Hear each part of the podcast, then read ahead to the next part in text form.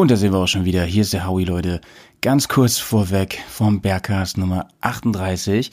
Ja, ist ein ganz besonderer Bergcast. Ja, 38 ist eigentlich keine besondere Zahl, aber wir haben seit Wochen drauf hingefiebert. Heute kommt endlich unser Poddy zusammen mit den Outdoor- und Camping-Experten, mit Dirk und mit Axel aus dem Laden, alles für Globetrotter aus Bremen. Die gehören übrigens nicht zu diesem großen Globetrotter-Konzern. Nein, nein, nein, die heißen nur so ähnlich. Das wollte ich hier nochmal sagen. Das habe ich im, im Cast selber nämlich nicht äh, deutlich genug gesagt. Ja, genau. Das hier nehme ich jetzt nach dem Cast auf. Und das mache ich als kleine Ergänzung und als kleinen Teaser, als kleinen, kleinen äh, äh, Teaser-Trailer für, für das, was gleich kommen äh, mag. Ich will nämlich nochmal ganz kurz Werbung machen, Leute. Wenn ihr, ähm, ich, ich sage es auch im Cast hier und da, ähm, so äh, à la Support Your Local Dealer mäßig. Aber wenn ihr aus der Nähe von Bremen kommt oder aus Bremen direkt, dann schaut bei den beiden mal vorbei. Sie haben ausdrücklich gesagt, dass hier soll keine Werbeveranstaltung für die beiden werden, aber ich mache das jetzt einfach mal hintenrum ganz gemein. Wir, ähm, der Johnny und ich, sind, äh, waren und sind äh, höchst überragend begeistert äh, von den beiden. Die sind so bocksympathisch. Der Laden ist der Hammer. Die haben wirklich so viel geiles Zeug und zwar nicht irgendwie in einem Katalog oder auf ihrem Computer, sondern in der Ausstellung unfassbar viel. Ihr könnt euch all möglichen Zelte angucken, Isomatten, Rucksäcke, unfassbar viel Krimskrams Zeugs, was man meines Erachtens alles braucht, bis das Motorrad einfach mal zusammenbricht. Ähm, geht da unbedingt hin. Und wenn ihr nicht in der Nähe von uns hier wohnt in Bremen, dann geht zu eurem lokalen Camping-Auto-Ausstatter. Es ist einfach eine geile Geschichte, ähm, wenn wir die Leute nicht unterstützen, ähm, sondern immer nur im Internet kaufen dann wird es die irgendwann nicht mehr geben und damit auch keine Beratung und vor allem keine ehrliche Meinung mehr zu den Produkten, zu der Herkunft, zu den Brands. Das war nämlich so ein Aspekt, der mich am allermeisten wirklich, äh, der am allermeisten Spuren bei mir hinterlassen hat. Denn das sind Dinge, bei denen ich mir wirklich viel zu wenig Gedanken vorher gemacht habe. Woher kommen eigentlich diese ganzen Produkte? Wie werden die hergestellt? Wer macht die unter welchen Bedingungen? Und nicht zuletzt, also neben diesen ganzen Arbeits- und vielleicht Klima-Umwelt-Aspekten, vor allem auch, äh, welche anderen Lebewesen mussten dafür ihr Leben geben und auf welche Art und Weise, das ist eigentlich noch viel, viel wichtiger. Ähm, so, genug mit erhobenem Zeigefinger hier geredet. Hier kommt wirklich eine meiner jetzt schon absoluten Lieblingsfolgen unseres Poddies. Wir bedanken uns. Äh, schön, dass ihr dabei seid. Schaut mal bei Patreon rein. Da haben wir noch ein ganz großes Angebot unter patreon.com slash tour. Da könnt ihr uns unterstützen und kriegt ganz viel, noch, noch viel nerdigeren Kram.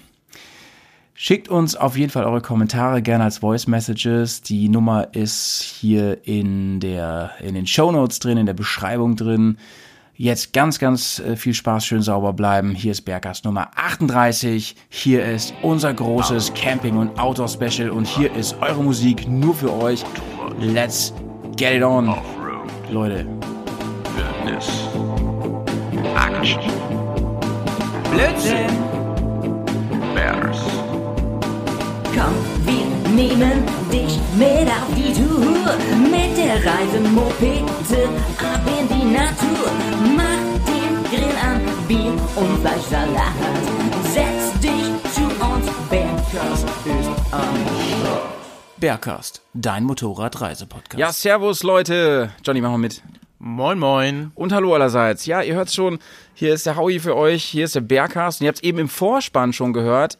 Äh, einige von euch waren richtig heiß auf unsere neue Folge. Seit Wochen teasern wir ja, oder also gefühlt seit Jahren teasern wir ja diese, äh, dieses Special hier, was wir heute aufnehmen. Heute ist es Mittwoch und ähm, wir sind nicht zu Hause. Wir sind nicht im, in der Bärenzentrale. Nein, wir sind heute ähm, on the road. Wir, das ist der Howie und das ist nicht der Petz, wie er eigentlich versprochen hatte, sondern neben mir sitzt der Johnny, den kennt ihr, den Jonas. Ähm, der Petz hat abgesagt, der ist nämlich krank und ich war heute Morgen Offroad fahren mit dem Johnny und da hat er gesagt, ziemlich nice, äh, ich mach das einfach. Ich komme einfach mit, supporte da ein bisschen und da ja euer Feedback zum letzten Poddy mit äh, Johnny E sehr gut war, war das äh, einfach nur ein Wink des Schicksals, dass es heute so läuft. Ne? Herzlich willkommen, Johnny, wie geht's dir denn? Ja, mir geht's super. Ähm, wir hatten schon viel Spaß heute beim Offroad-Fahren. Das war schon mal ein super Start in den Tag. Und äh, jetzt freue ich mich auf den zweiten Podcast hier mitzumachen.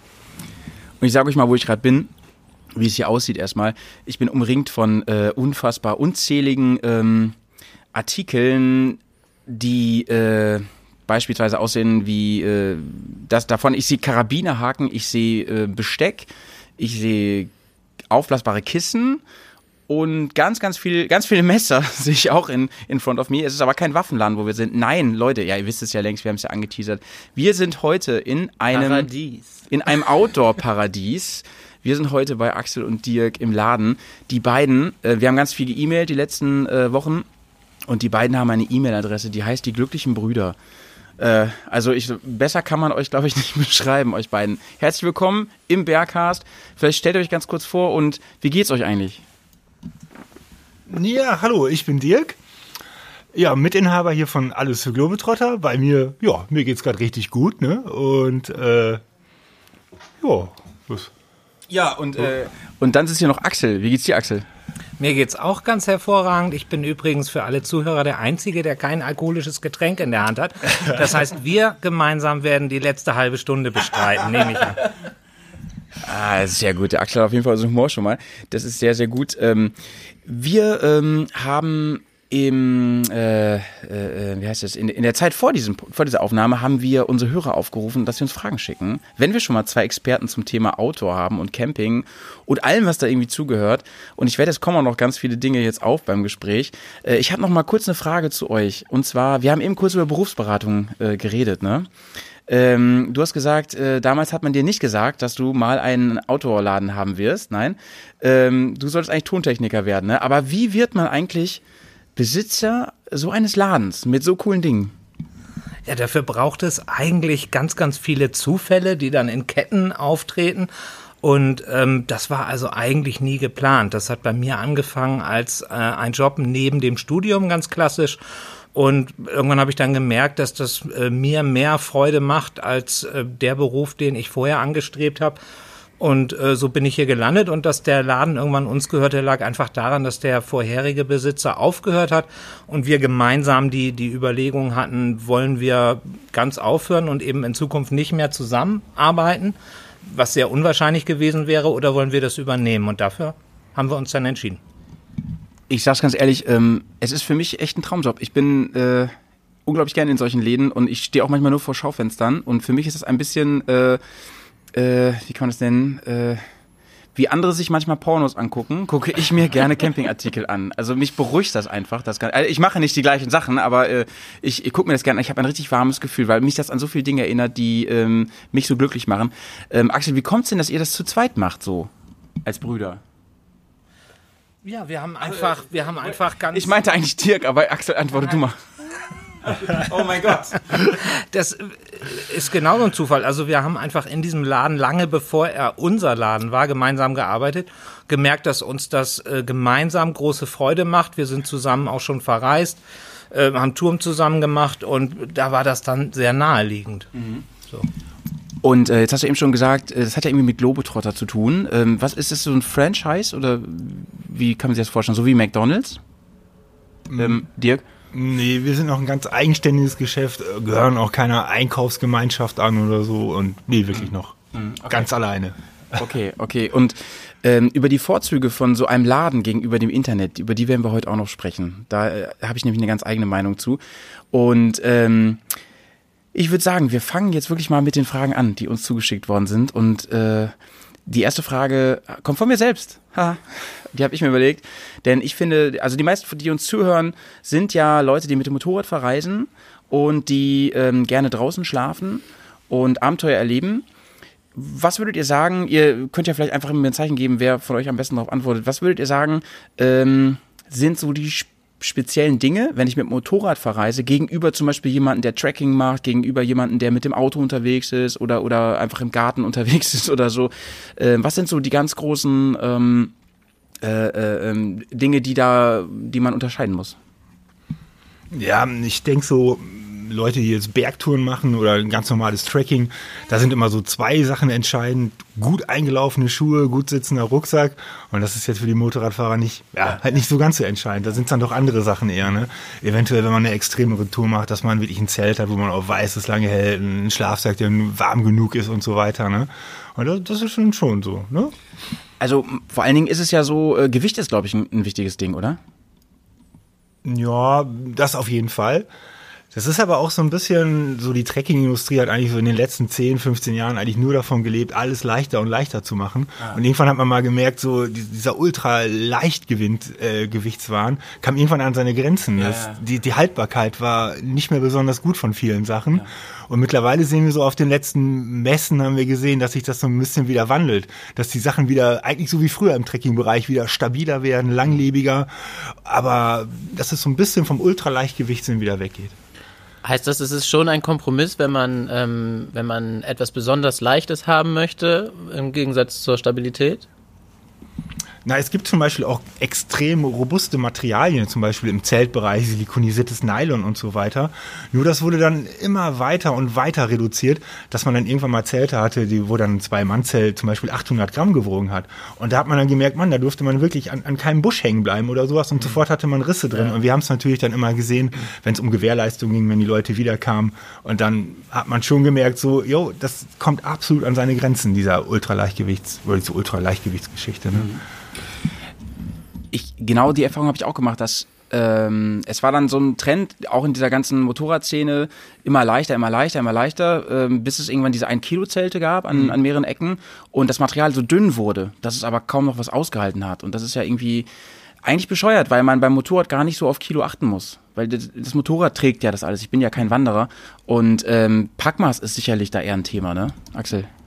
Ja, das glaube ich auch. Also äh, auch wenn ich hier von allen der, die wenigsten Erfahrungen im Bereich Motorrad habe, äh, würde ich das genauso sehen. Also ne, da sind so viel PS vorhanden, dass das Gewicht, glaube ich, wirklich äh, überhaupt nicht, überhaupt keine Rolle spielt. Ne? Da findet man wahrscheinlich eine größere Gewichtsdifferenz, wenn man sich zwei verschiedene Fahrer anguckt. So, ne, und hat das dann sicherlich schon raus. Das würde ich, würde ich, würde ich genauso sehen, ja. Ähm, Marco fragt, ähm, er will jetzt los und äh, wird alleine reisen mit seinem Motorrad. Und er ist also nur eine Person, hat aber den ganzen Kram dabei. Der fragt, wenn der jetzt hier bei euch im Laden wäre, ähm, würdet ihr ihm raten, tatsächlich ein Ein-Mann-Zelt zu kaufen und, und, und da irgendwie mit Abside zu arbeiten oder so? Oder sollte man eigentlich immer ein bisschen größeres Zelt kaufen? Was, wie würdet ihr da äh, beraten an der Stelle? Also ich würde da mittlerweile, weil auch die Zelte, die von der Langlebigkeit noch ganz okay sind, sind auch die Zweimann-Zelte mittlerweile so leicht geworden, dass man da wirklich gut ein Zweimann-Zelt nehmen kann. Weil wirklich alle Einmann-Zelte, die ich eigentlich so durchgetestet habe, hab, haben immer ein riesiges Kondenswasserproblem. Und auch wenn man mal ein bisschen was an Sachen mit reinnehmen möchte und so weiter, so ja, glaube ich, würde ich eher dann ein Zweimann-Zelt nehmen mittlerweile, weil sie auch wirklich vom Gewicht und, und vom Packmaß sowas von, ja, akzeptabel sind mittlerweile. Ja, ich glaube, es ist aber auch, was man ja auch immer noch mal bedenken muss, man ist zwar alleine unterwegs, aber irgendwie ist ja auch ein bisschen Gemütlichkeit, gerade wenn das Wetter schlecht ist und man, man, man möchte abends mal das Zelt aufschlagen, ähm, dass man dann halt da drin sich auch mal hinsetzen möchte. Die Einmannzelte sind ja oft so klein, dass man sich da nicht mal mehr hinsetzen kann. Und wenn es dann darum geht, die Klamotten mit reinzunehmen, gerade damit die nachts nicht nass werden, ob das nur Tau ist oder ob das Regen ist, ähm, ich glaube, da ist das gar nicht so verkehrt, dann auch mal ein Zweimannzelt zu nehmen. Ne? Ähm, habt ihr, also da wir ja hier weder einen Sponsor haben noch irgendwie von irgendwem bezahlt werden, habt ihr ein paar konkrete Vorschläge? Denn danach wurde auch gefragt, für Motorradreisende könnt ihr vielleicht ein, zwei, drei oder so nennen, die ihr wirklich hier verkaufen würdet? Das wäre bei mir, also im, im Zeltbereich, glaube ich, sind das immer wirklich, die sich wirklich gut bewährt haben, sind die MSR-Zelte. Und da fängt es eigentlich schon bei der Elixier-Serie an, so eigentlich bei der Einstiegsserie mit der Polyurethanbeschichtung oder der Haber-Aber-Serie. Wo wir dann auch selber hier einen Kollegen hatten, der da ein Jahr mit unterwegs war, zum Nordkap gelaufen, mit einem Seekanadier zurück. Der hatte das Habba-Habba dabei und wirklich hat alles mitgemacht, minus 20 wie plus 20 Grad, obwohl es natürlich offiziell nur ein Dreijahreszeitenzelt ist. Aber auch allein schon bei der Elixier-Serie eigentlich ein super Einstieg, wo man weiß, irgendwie ein extrem kulanter Hersteller, auch wenn dann nach vier, fünf Jahren irgendwelche Probleme mit dem Zelt sein sollte. Die haben uns irgendwie noch nie hängen lassen. Die Dinger werden repariert oder ausgetauscht. Also MSR wäre bei mir schon immer ganz weit vorne. Ja, witzigerweise äh, haben wir in diesem Podcast schon echt oft von MSR geredet. Wir haben ja selber auch MSR-Zelte und ich kann das nur bestätigen. Also äh, wir haben die damals ganz regulär gekauft, da haben wir werden wir auch nicht gesponsert oder so, aber ich kann nur Gutes davon erzählen. Ich habe das jetzt seit 2013. Ich war äh, in halb Europa unterwegs mit Nordkap, mit Albanien und ich weiß nicht was alles. Und ich, wir haben Stürme erlebt in Alpen äh, nachts. Ich habe Gestänge bis ins Gesicht gedrückt gekriegt. Nie irgendein Polizist, nichts gebrochen, nichts gerissen. Ich habe sicherlich ein paar Brandlöcher da drin, da weil ich zu doof bin zu grillen irgendwie da äh, mit dem Lagerfeuer. Aber die habe ich geflickt. M- Da war sogar was dabei zum Flicken und äh, Hammer, wirklich. Ich bin übrigens äh, auch von dem ganzen Kochgeschirr von MSR total überzeugt. Aber da kommen wir gleich noch zu. Ähm, zum Thema ähm, Zelt. Ähm, wo denkt ihr, ist so ein Preisbereich, wenn man ein, ein bis zweimal im Jahr wegfährt? Was, man kann es ja immer voll übertreiben, ne? Also was denkt ihr, wo, was sollte man aber auch ausgeben? Also bereit, zu- dazu bereit sein. Also äh, es gibt, es gibt ja immer zum Beispiel bei diesen bekannten großen Motorradverkäufern, die haben auch immer so günstige Zelte im Angebot, die liegen dann immer so bei 29 Euro. Aber da wird man wahrscheinlich nicht glücklich mit, ne? Einwandig und so. Ja. Also ähm, eine Sache, auf die man auf jeden Fall achten kann, was immer so ein Qualitätsmerkmal ist, wenn das Zelt ein Aluminiumgestänge hat. Das ist schon mal klasse. Also die, die Fiberglasgestänge sind für Festival in Ordnung oder für Kinder, für den Garten oder, oder für jemand, der als Pfadfinder irgendwie mit zwölf anfängt und ich weiß, wie lange ihm das Spaß macht. Ansonsten ist also ein Merkmal schon mal ein Aluminiumgestänge und unsere Erfahrung, würde Dirk mir glaube ich recht geben, ist so, dass es so bei 200 Euro losgeht, dass man ein vernünftiges Zelt bekommt. Ähm, genau, ähm, lassen wir mal kurz Zelt hinter uns. Äh, kurz für unsere ganzen Hörer hier ein Hinweis, ja, ich habe so viele Fragen gekriegt. Ich habe die versucht ein bisschen zu bündeln. Also es kann sein, dass eure jetzt nicht äh, explizit dabei ist. Ich habe versucht, wenn die sehr ähnlich waren, das so zusammenzufassen. Also nicht traurig sein, ich habe die auf jeden Fall alle gelesen. Ähm, gehen wir mal ähm, äh, kurz zu Markus, der hat gefragt, ähm, wer öfter zelten geht, der weiß, dass die mitgelieferten Heringe nicht immer ausreichend Festigkeit bieten. Gibt es da eine eierlegende Wollmilchsau unter den Heringen oder muss ich für verschiedene Untergründe einfach auch immer unterschiedliche Heringe dabei haben? Schon eine ziemliche Nerdfrage, ne? aber ziemlich äh, cool. Also tatsächlich, wenn man wirklich richtig steinigen Boden hat, dann reicht irgendwie kein, kein guter Allrounder mehr. Da wäre bei mir ein Tipp immer zum Beispiel, da gibt's von, von Easton den Rockpin, den ich glaube ich schon seit 10, 15 Jahren benutze und man kriegt den einfach nicht kaputt, ob man ihn mit einem Stein behämmert oder sonst was. Das wäre so was wirklich für einen harten Boden und sonst halt immer schauen, dass man ein gut gehärtetes Aluminium hat. Ne? Und, und, und da gibt's schon Allrounder, aber wirklich nicht. Also jetzt mit dem Rockpin könnte ich nichts im sandigen Boden anfangen. Umgekehrt ganz genauso würde ich einen Sandhering nicht in steinigen Boden kriegen. Ne? Wie muss ich mir den Rockpin denn vorstellen? Ist das ein normaler Hering, den man auch in den Boden kloppt oder ist das äh, irgendwie ein anderes Format oder? Kannst du auf die Schnelle einen äh, holen? Ja, sehr cool. Sehr cool. Ähm, dann frage ich dich mal, Axel, äh, wir- bis wir uns den gleich angucken, mal eben ähm, zum Thema Tarp. Ne? Das gehört ja auch irgendwie in, in den Bereich Zelt. Ähm, und zwar äh, war die Frage, wenn es draußen regnet, dann möchte man ja sich nicht den ganzen Tag im Zelt aufhalten. Und so ein Tarp schützt ja außerdem auch vor Sonne äh, und nicht nur vor Regen. Ähm, was wäre beim Einsatz eines Tarps zu beachten oder ist das eigentlich nur nice to have, so ein Ding? Wie ist da eure Erfahrung? Das kommt tatsächlich darauf an, wofür ich das Tarp mitnehme. Also als Sonnenschutz sind die uneingeschränkt nutzbar. Man muss äh, beim, beim Aufspannen eines Tarps schon ein paar Sachen beachten. Das ist ähnlich wie bei einem Hausdach. Ich brauche an irgendeinem Punkt ein deutliches Gefälle. Ansonsten habe ich also, wenn es regnet, einen Wassersack, den ich selber äh, eigentlich kaum noch irgendwie loswerden kann. Die, die füllen sich dann recht schnell. Ähm, also darauf sollte man achten, ähm, wenn ich einen Tarp benutze, um drunter schlafen zu wollen, anstelle eines Zeltes, ähm, da muss ich mir klar sein, dass ich ein bisschen Komfort aufgebe. Also für Menschen mit Spinnenphobie oder wer allergisch auf Mückenstiche ist, ist das wahrscheinlich für nachts nichts, aber die meisten Biker, auf die trifft das wahrscheinlich nicht zu. Insofern äh, kann man das mit einem Tarp ausprobieren, ist ein anderes Gefühl nochmal. Ne? Also man schläft mehr in der Natur, als, als wenn man in seinem Zelt liegt. Es ist sicherlich auch häufig die günstigere Variante. Macht auch irre Spaß. Bei ganz schlechtem Wetter muss ich eben gucken, wie ist der Untergrund? Liege ich an einem Gefälle? Läuft mir permanent Wasser unter die Isomatte? Ne, das, das umgehe ich natürlich mit einem Zelt. Und ich muss es eben bei übler Witterung eben umso niedriger spannen, damit mir eben darunter nichts ins, ins, Gewicht, äh, ins Gesicht haut. Ich habe also bei Schnee schon unter einem Tarp Poncho geschlafen. Also ein, ein denkbar kleines Tarp, was eigentlich ein, ein Regenponcho ist, den man so äh, äh, öffnen kann zu einem winzigen Tarp. Und bis auf die Schlafsackkapuze habe ich keinen kein Schnee abgekriegt, aber ich habe es eben auch wirklich so abgespannt, dass ich gerade noch drunter gepasst habe. Also ein paar Sachen muss man beachten, aber grundsätzlich ist das möglich, wenn, wenn, wenn einem klar ist, dass man ein paar Abstriche macht, was den Komfort angeht. Hier ist übrigens noch ein äh, Gast heute im, im Poddy. Wer ist das eigentlich? Das ist Ella, der, der Trekking-Terrier. Das ist ja, Der Trekking Terrier, sehr gut. ein kleiner Griechenmix, der, also ein Hund, der hier häufiger mal im Laden mit ist. Und ja. Der hier mit ist. mit Doppel S, ne? ähm, Johnny, vielleicht kannst du mal eben erzählen, was du hier in der Hand hast jetzt. Hier ist nämlich dieser, ähm, kann man das überhaupt noch Hering nennen? Ja, für mich sieht das eher aus wie ein Nagel. Dirk hat mir den immer gebracht. Wie nennt er sich? Rock Also damit Pin? hättest du einen ans Kreuz nageln können mit dem Ding. Das Ja, ist also- so stabil. Ähm, sieht auf jeden Fall sehr stabil aus. Sieht wirklich aus wie ein Nagel, vorne ein bisschen angespitzt, ansonsten eine schlichte Nagelform und obendrauf so einen, so einen, so einen etwas dickeren, ich glaube Alukopf, hätte ich jetzt Mm, gesagt. ganz genau, ja. Ist der Nagel auch aus Alu? Wahrscheinlich Auch nicht, aus ja, doch? Dualuminium, ja. Okay. Also sieht wirklich sehr, sehr stabil aus, sehr leicht und eigentlich relativ simpel gemacht, aber ähm, wirkt sehr, sehr stabil. Hm. Was, äh, was kostet so ein Pin? Da würde einer 4 Euro kosten. Okay, und gibt's die dann in einem Set oder? Würde es im Set gehen, aber auch einzeln. Okay. Bleiben wir nochmal beim Thema Zelt eben.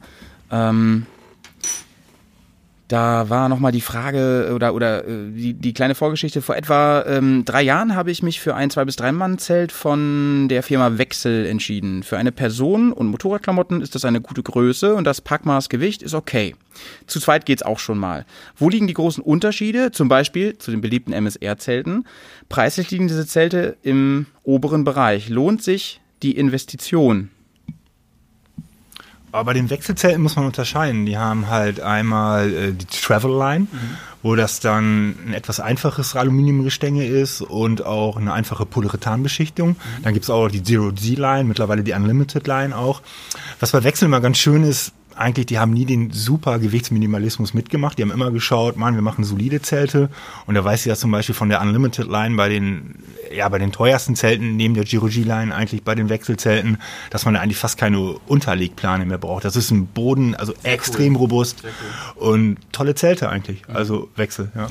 Genau, das hast du nämlich bei MSR äh, meines Erachtens immer eigentlich, dass du einen Footprint eigentlich noch brauchst, ne? Je nachdem, wo man, wo man hinreist, oder? Mm, In der Regel ja. MSR macht auch Expeditionszelte und wo man, man sollte immer einen Footprint benutzen, finde ich, wenn man mal irgendwie einen Dorn oder Scherbe oder irgendwas übersieht. Die machen auch Zelte halt, wo man auch mal drauf verzichten kann, aber ja, die sind eher, werden die selten verkauft und bei den normalen Zelten eigentlich immer eine Unterlegplane. Ja. Cool finde ich aber, muss ich mal einwenden, eben, wenn man so einen Footprint hat, man kann das auch kombinieren mit meinem MSR-Zelt, dass man zum Beispiel nur das Footprint nimmt und nur den Regenschutz oben drüber und hat dann also quasi ganz viel Belüftung, hat also gar kein richtiges Innenzelt. Da gibt's viele Möglichkeiten, das ist richtig cool. Da fällt mir übrigens gerade ein, der Jay, also von uns Bern, der Jay, der hat im Urlaub jetzt äh, sein Wechselzelt zerstört, indem er so ein äh, Gelenkteil zerbrochen hat. Kann man sowas eigentlich bei euch im Laden nachkaufen? Mm, Ja, und das war wirklich bei Wechsel ein kleines Problem. Das war beim Charger und ich glaube auch äh, das Motorradchef Louis. Die hatten auch eine Linie angeboten. Da hieß es ein bisschen anders. Da hat, glaube ich, das Zelt 160, 170 Euro gekostet. Mit dem Zelt war alles gut. Es war dieses Verbindungsstück. Es ist wirklich bei fast allen gebrochen. Ach krass, Ja. ist dann, ah, okay. Es wird, also wir hatten das auch sehr, sehr häufig. Äh, hat Wechsel jetzt alles korrigiert. Die Dinger werden einfach so repariert, kann man einschicken. Die machen das ganze Gestänge neu einmal. Und da auch wieder ein super Service bei Wechsel eigentlich. Hast du das gehört, Jay? Hammer. Er, er, also er, es ist mir gerade eingefallen, dass ihm das sehr wichtig war zu fragen, weil er das Zelt eigentlich ganz cool findet sonst. Ne? Das, sonst ist alles gut. Ähm, wechseln wir mal kurz. Äh, hast du noch eine Frage, Johnny, an der Stelle? Zu Zelten? Nicht direkt, nee. Ja, okay, dann wechseln wir nämlich mal kurz das Gebiet. Äh, der andere ganz große Bereich, äh, wo Fragen kamen, also es gibt, naja, es gibt noch ein paar, aber der zweitgrößte würde ich sagen ist Schlafsack. Oh, da waren ganz viele Fragen und da habe ich versucht ein bisschen zu bündeln, die Fragen. Ähm, die, es gibt natürlich einmal die große Philosophiefrage, ne? Ihr wisst schon, was jetzt kommt. Daune oder Kunstfaser? Also die, die Daune, da bin ich mir absolut sicher, die wird im Trekking-Bereich aussterben. Es gibt immer noch ganz viele Leute, die natürlich ganz große Down-Fans sind und die sagen, ja, oh, das Packmaß und die Langlebigkeit. Einer sitzt hier, rechts ja, neben mir. aber die, die Synthetikfasern, ist es unfassbar, wie sie aufholen. Und also wir haben Schlafsäcke mittlerweile und auch schon viele Jahre im Programm, die mittlerweile das Gewicht von Daune haben, das Packmaß noch nicht ganz von Daune, aber wirklich nahezu dran. Die Langlebigkeit hat sich unglaublich verbessert. Also nicht wie früher, wo man dann Hohlfasern hatten, sobald dann die Weichmacher aus den Fasern rausgegangen sind, Fasern sind in die zusammengefallen und nach zwei Jahren hatte man einen platten Schlafsack. Hat sich vollkommen geändert. Und also ich habe selber auch schon wirklich im Hochgebirge und so, so viele Sachen aus diesen Synthetikfasern genutzt und also da hat sich richtig, richtig was getan. Ja. Und, Und du ja. hast diesen, äh, und du hast diesen Vorteil halt mit der Nässe, ne? Bei, bei Kunstfaser. Die können halt eher mal Nässe ab, ne? Ganz genau. Ne, bei der Daune, wenn ich viel Feuchtigkeit habe oder wenn ich mal fünf, sechs Tage auch wirklich einfach schlechtes Wetter habe und dass ich den viel Kondenswasser im Zelt, den Daunenschlafsack nicht gut getrocknet bekomme und sowas, dann klumpt der irgendwann und dann kann ich halt nur noch die nächste Ortschaft einfahren, das Ding in den Trockner hauen und, und dann irgendwie wieder, manchmal ist das aber nicht möglich einfach. Ja, ne? ja. Und, und da bin ich mir absolut sicher. Und dass die Synthetikfasern, also, und, und man sieht es auch mittlerweile an den Verkaufszahlen. Das ist so teilweise Klassiker, wo das total gekippt ist von, von, von, von Daune in Synthetik. Ne? Was hast denn du für einen Schlafsack, Axel? Ich, ich glaube, die Frage kann keiner von uns beantworten. Wir haben alle unglaublich viele Schlafsäcke. Die sitzen halt an der Quelle. Ne? Sage mir, was dein Schlafsack ist und ich sag dir, wer du bist oder so. Ja, genau, das ist dann irgendwann, wenn man hier arbeitet, wird das eher so eine Art Fetisch. Also dann geht es nicht mehr darum, dass man für jedes Anliegen was braucht, sondern sich denkt, der ist eigentlich auch cool. Ähm, nein, ich würde aber von den, von den Grundaussagen her würde ich äh, äh, Dirk da auf jeden Fall recht geben. Also es gibt sicherlich immer noch ein paar Kunden, die auch mit dem, mit dem Down-Schlafsack sehr, sehr gut beraten sind. Und ähm, es ist auch immer so ein bisschen eine persönliche Sache, aber grundsätzlich stimmt das meiner Meinung nach, was Dirk gesagt hat, dass es also in der Kunstfaser große, große äh, Neuerungen, Veränderungen gab. Ja, Malte, wie ist denn deine Meinung dazu? Wir haben da ja schon mal drüber gesprochen. Ja, wir hatten neulich ein kleines Streitgespräch und ich bin ja voll der Down-Fan, aber ähm, Einer der aussterbenden Ich war, ich war äh, nicht auf diesem Stand, äh, den Dirk da gerade dargestellt hat. Ich, äh, als ich mich für einen Schlafsack entschieden habe, ich habe den schon ein paar Jahre, bin auch sehr glücklich damit. Der ist von, äh, ich glaube, von so einer tschechischen Marke. Carinthia? Carin- Ja, Österreicher. Österreich, äh, sorry. Ah ja, ergibt auch Sinn mit dem Namen, ne? Ähm, Carinthia, ähm, genau, der ist richtig gut. Und die waren früher, als ich den gekauft habe vor ein paar Jahren, oder war das schon 2013, da waren die noch recht günstig, aber die haben ganz schön aufgeholt. Ich habe hab dem wen empfohlen und die waren, die waren, äh, jetzt haben sie, glaube ich, den Preis, den die Qualität hat, so ungefähr. Auf jeden Fall, was ich damit sagen wollte, ist, bei der Beratung damals, da war ich nicht bei euch, da bin ich geil erst nach Bremen gezogen, ähm, da haben die mir ähm, genau diese alten Dinge noch erzählt, diese alten Argumente. Ne? Also von wegen Kunstfaser für, in den Tropen geil, wegen Nässe und so, aber Daune ist vom Klima besser, ist von den Wärmeeigenschaften besser und ist leichter und besser zu stopfen und so. Aber du hast ja gerade gesagt, die Kunst äh, und es müssen übrigens keine äh, äh, Tiere mehr dafür sterben. Das spricht auch für Kunstfaser, oder? An der Stelle. Ja, dazu würde ich gerne auch noch mal was sagen an, an alle Hörer, die äh, darüber nachdenken, sich einen Schlafsack zu kaufen und eventuell auch über Daune äh, nachdenken. Ähm, gibt es viele Plattformen und ich würde sagen, wirklich, wer sich um sein Karma sorgt und nicht als Heuschrecke wiedergeboren werden will, der sollte vorher auf jeden Fall das Netz nutzen, um zu gucken, welche Industriesiegel tatsächlich eine Aussage darüber zulassen, äh, wie groß das Leid der Tiere war, die ihre Daunen für den Schlafsack ja in der Regel nie freiwillig hergegeben haben. Aber selbst da gibt es also wirklich große Unterschiede und äh, ich möchte da gar nicht genauer drauf eingehen, aber informiert euch da auf jeden Fall, weil also ähm, das ist wirklich, wer sich solche Videos mal angucken will über Lebendrupf oder so auf YouTube, der sollte das nicht vorm Schlafengehen machen. Und das ist also auf jeden Fall nochmal ein Anliegen von uns, äh, auch für unseren Laden, weil wir uns um solche Sachen wirklich sorgen und uns Gedanken drum machen. Ähm, kümmert euch da vorher drum, wenn ihr einen Down-Schlafsack kaufen wollt, ähm, dass ihr vorher ein bisschen euch schlau macht über die Siegel, die Herkunft der Daune und so weiter. Ich dachte erst, du machst einen, machst einen Witz, aber es war dann doch sehr ernst gemeint. Ne? Und ich habe dann auch in mein Kopfkino ging dann gerade auch an. Ne? Und äh, da hätte ich, aber da denkt man gar nicht drüber nach, ne? über sowas. Krass, dass, dass man da auf sowas achten sollte. Also spricht auch für Kunstfaser. Einfach an der Stelle. Ne? Ähm, ja, wird dann wohl auch mein nächster, nehme ich mal an. Ähm, aber ich, ich habe gerade eine, eine Frage, die hatte ich mir noch rausgeschrieben zum Thema Zelt, hatte ich übersehen. Es gibt so Zelte mit Motorradgarage, ne? Verkauft ihr sowas auch? Und, und ach und dann war die zweite Frage dazu, wer braucht sowas?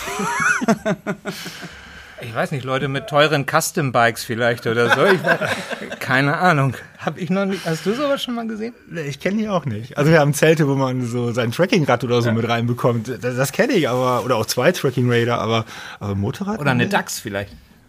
Ja. Ja. Oder ein E-Scooter.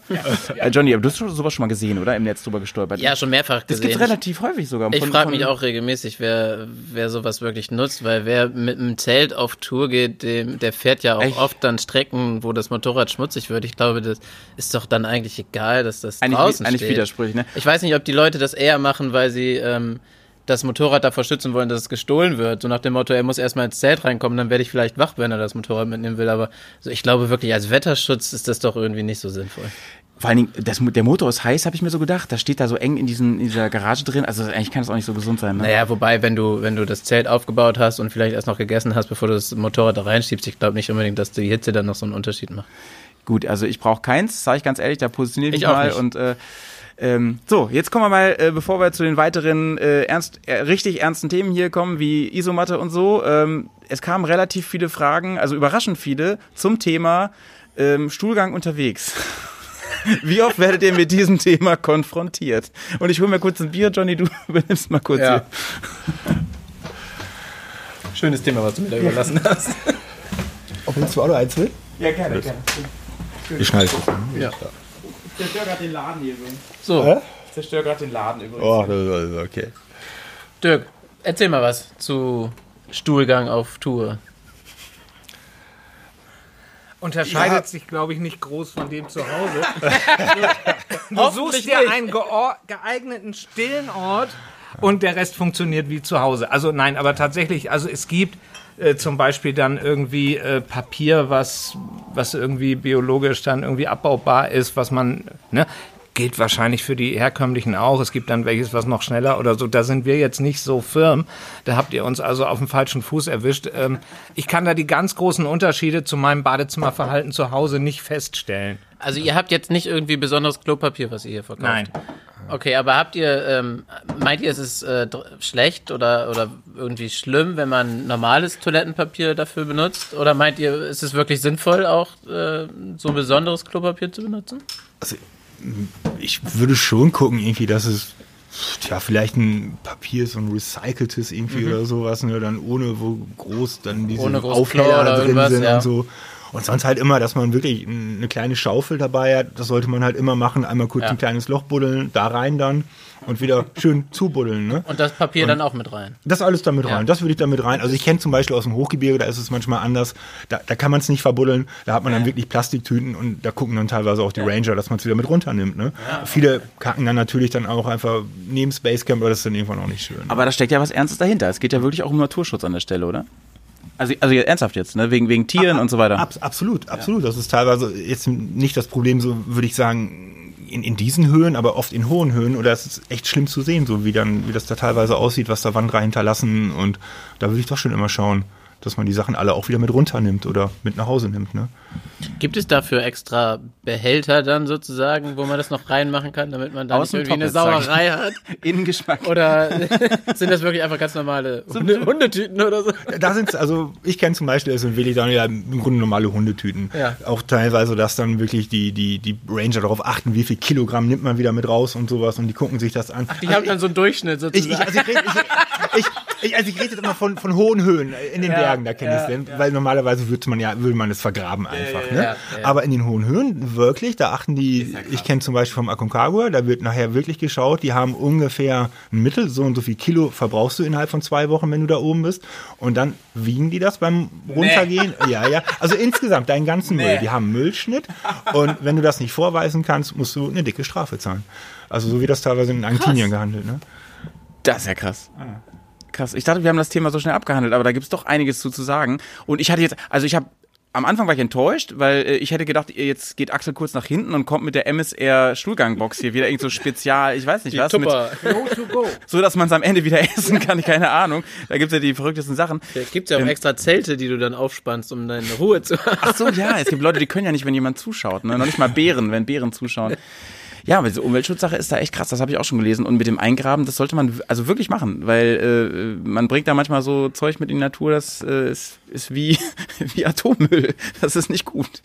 Ähm, aber wo wir gerade beim Thema sind, äh, Wiederaufbereitung. Wir haben hier, sind hier eben ganz staunt um so ein äh, Gerät rumstolziert. Das ist, ähm, das heißt Guardian.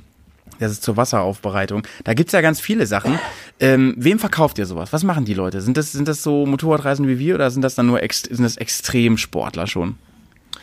Ah, Es kommt immer so ein bisschen drauf an, wo die Leute hinwollen. Wenn jetzt zum Beispiel eine Motorradtour durch Skandinavien machen oder sowas, da ist das, da kann man das meiste Wasser trinken. Wenn man so ein bisschen den gesunden Menschenverstand walten lässt, dass man jetzt nicht aus dem Bach trinkt, der kurz vorher durch einen Ort geflossen ist oder so, oder da die Seen benutzt irgendwo, dann, dann geht das meistens schon glatt, ne?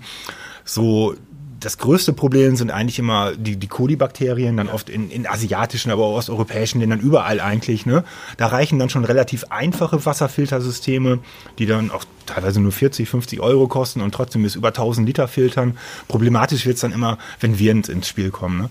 Wenn ich irgendwo Zentralafrika oder sonst wo unterwegs bin. Und da guckt man dann doch schon, dass man dann eventuell einen Filter hat, der wirklich alles rausholt. Viren, Bakterien, Einzeller und so weiter. Ne? Und ja. Diese Filter sind dann, wie stelle ich mir das vor, wie so ein Durchlauftrichter oder was? Man schüttet das oben rein oder macht, stellt da eine Flasche über Kopf auf und unten drunter eine leere Flasche? Oder Genau, genau. Man saugt das Wasser in der Regel an, dann läuft es durch das Filterelement, das sind dann oft Keramikelemente und, und Kohlevorfilter und sowas.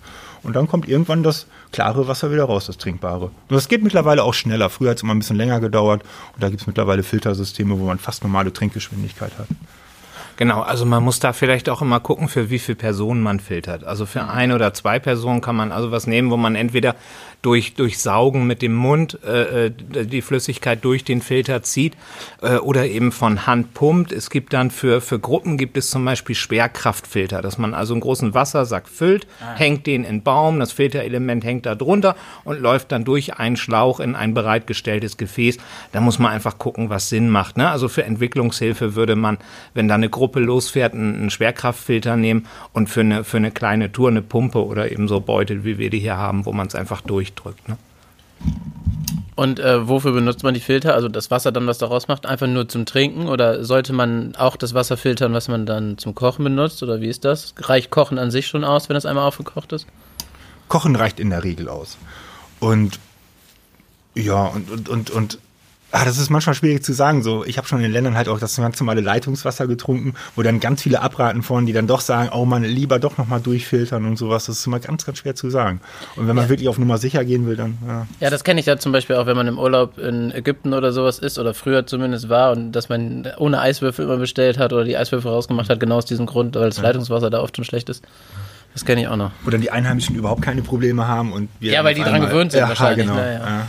Ich wollte gerade sagen, das ist auch vor allem individuell, ne? ob man Panzermagen hat oder nicht. Manche sind da einfach anfälliger. Ich war äh, mal eine längere Zeit auf Bali zum Beispiel. Die haben alle da hier äh, Montezumas Rache oder wie es heißt gekriegt äh, nach und nach und mich hat das ganz lange verschont. Äh, vielleicht habe ich einfach äh, Glück, weil weiß ich nicht, weil man im Magen mehr Bakterien oder andere hat als andere oder so, keine Ahnung.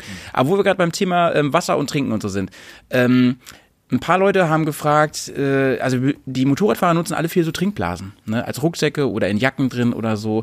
Kam, wie macht man diese Dinger eigentlich sauber? Die Frage kam jetzt mehrfach. Äh, muss man die eigentlich sauber machen? So Stichwort hier ähm, Legionärbakterien oder wie das heißt und so. Muss man das machen und wie macht man das jetzt so richtig? Weil da gibt's anscheinend 5000 Anleitungen im Internet für. Ja, also für den Schlauch ist es eigentlich in der Regel immer, dass man da wirklich eine kleine Bürste benutzt. Ne? Und ansonsten, was eigentlich ganz gut immer funktioniert, das ist wirklich so Gebissreiniger, Correga-Tabs-Nachbau. Bekommt man manchmal ganz günstig, über Nacht einwirken lassen. Und ich selber finde immer, man sollte immer so lange normale Flaschen benutzen, wie es geht, weil sie immer einfacher zu handhaben sind. Und, und das ist einfach, die Trinksysteme neigen, selbst wenn man nur Wasser reinpackt, schon immer so ein bisschen zum Verschleimen, zum Verkeimen und so weiter. Ne? Ja. Uncool, denke ich jetzt gerade, äh, weil ich meinen schon ziemlich lange benutze. Und noch nicht sauber gemacht hast. Und immer nur, immer nur mit warmem Wasser aus. also Mit, ich dachte mal 60 Grad warmes Wasser, so, dann stirbt das meiste oder so. Und Da dann, sind wir uns sehr ähnlich. aber ich lebe ja noch, ne?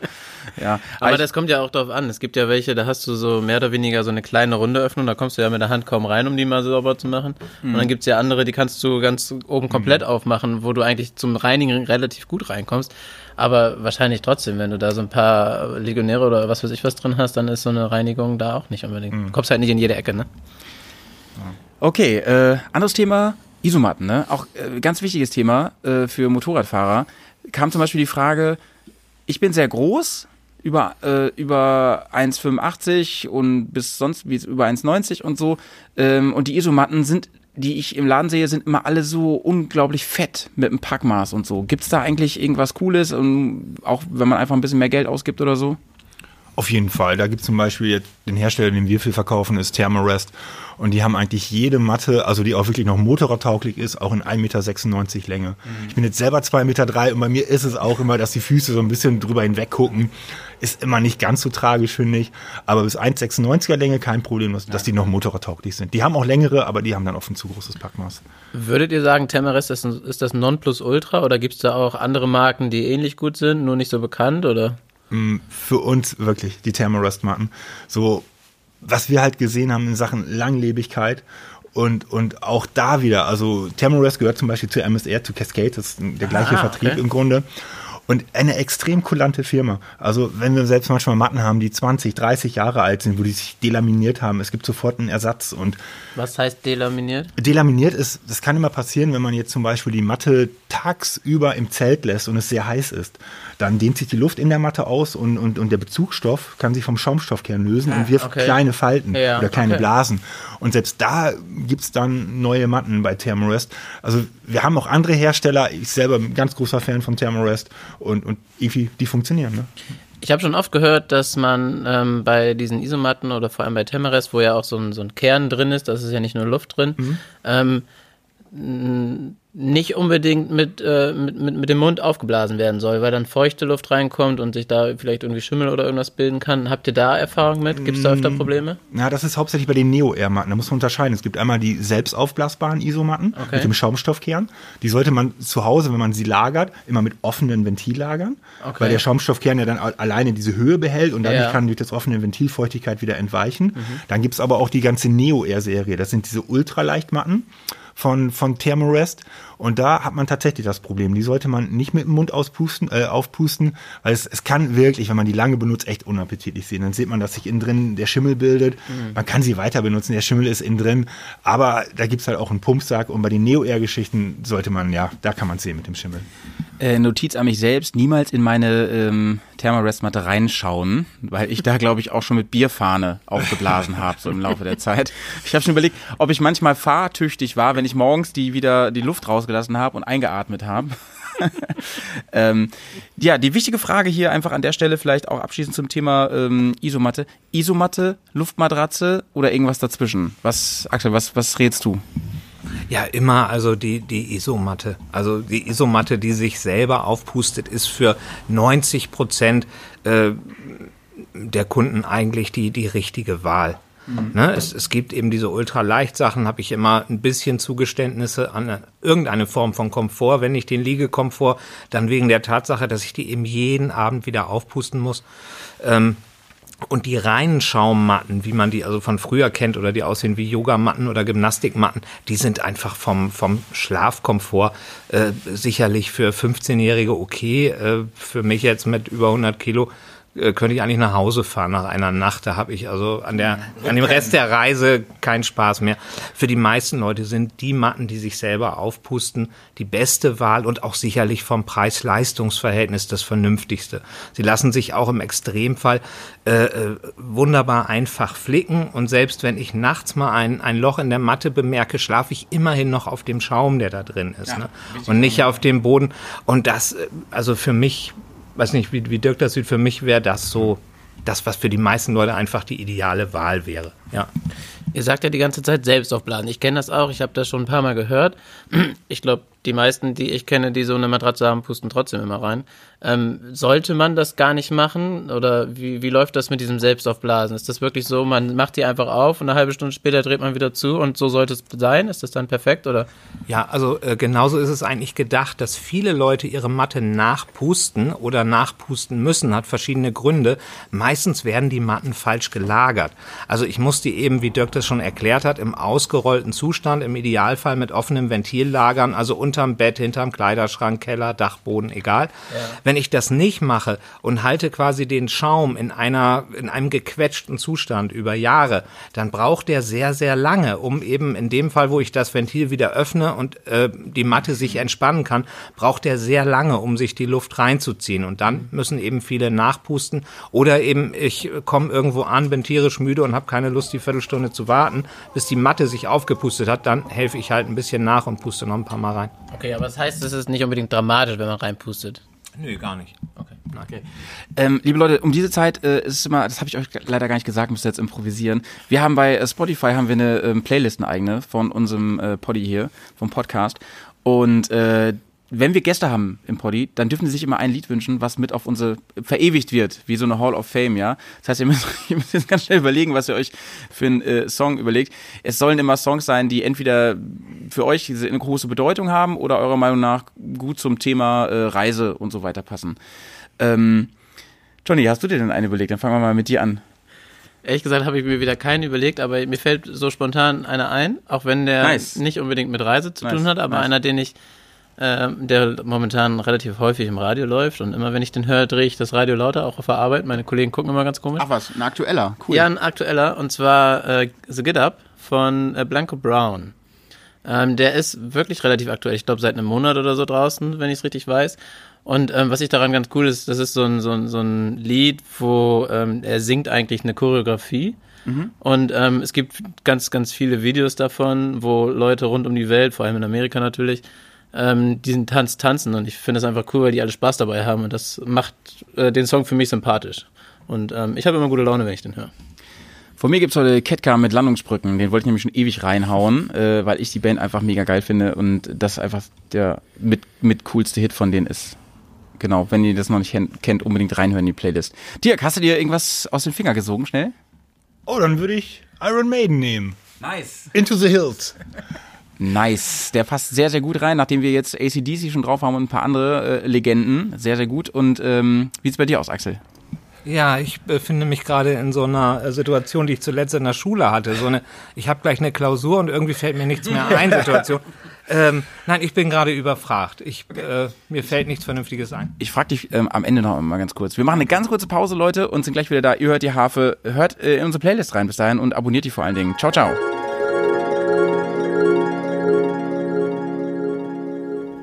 Ja, Leute, da sind wir wieder. Ihr habt die Harfe gehört und die, wir haben die Pause genutzt. Wir durften mal in die heiligen Hallen hier vom Laden von den beiden und ähm, ja, so heilig sind die jetzt auch nicht. Also jeder, der hier Kunde ist und da rein möchte, da kann da rein. Aber ich fand's trotzdem cool, weil ich da noch gar nicht war.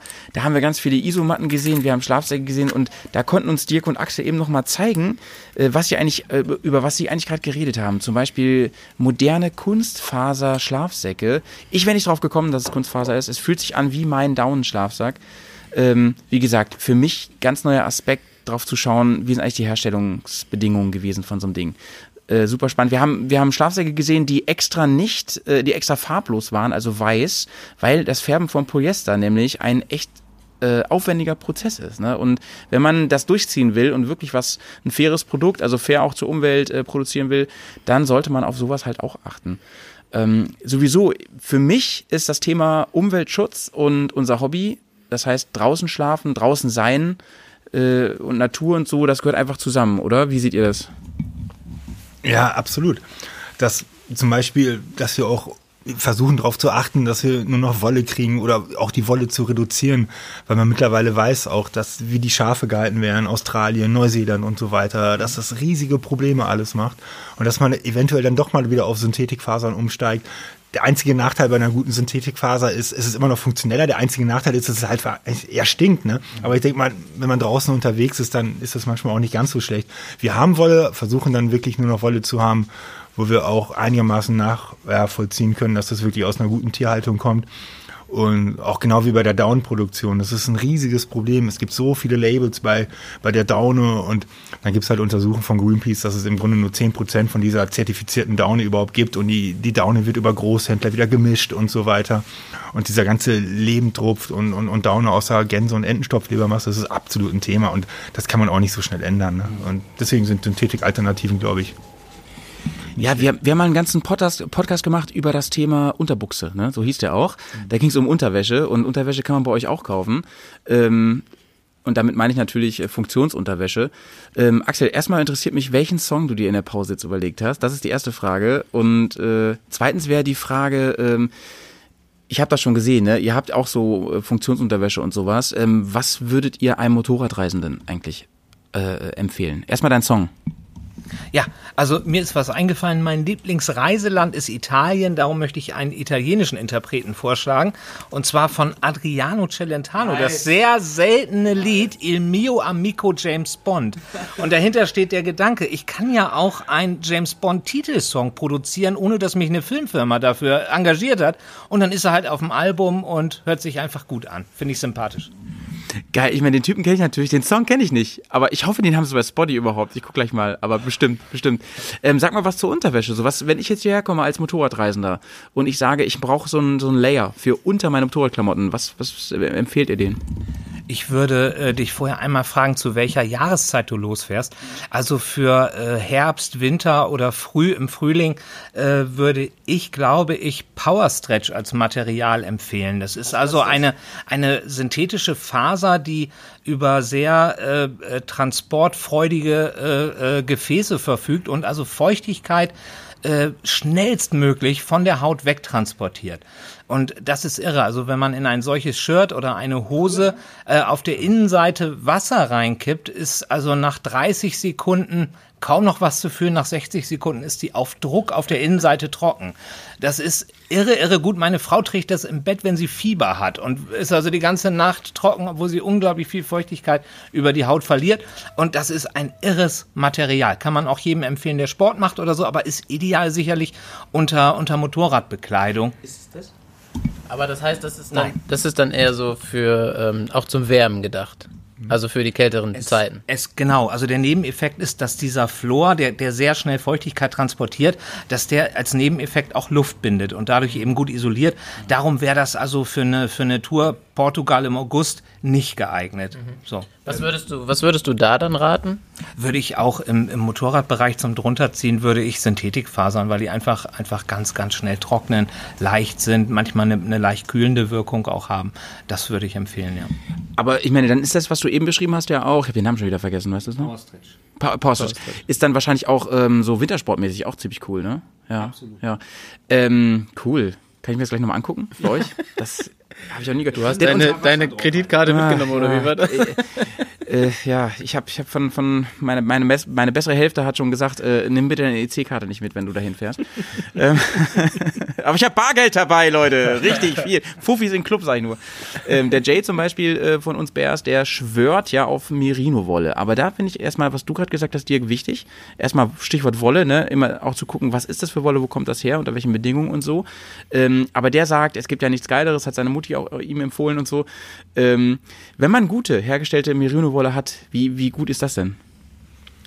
Also die Merino-Wolle ist natürlich nochmal deutlich besser als Baumwolle. Das ist das Einzige, glaube ich, was man zu Hause lassen sollte, außer man macht jetzt eine Freizeittour im Sommer oder so. Baumwolle zieht die Feuchtigkeit, gibt sie schlecht weiter und man kühlt aus. Ne? Die Wolle liegt so eigentlich zwischen der Baumwolle von der Funktion und der Synthetikfaser.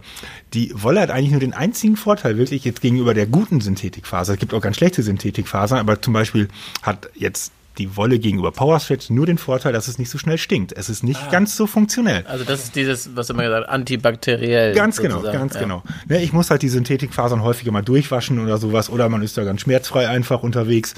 Aber ansonsten hat die normale Wolle keine Vorteile.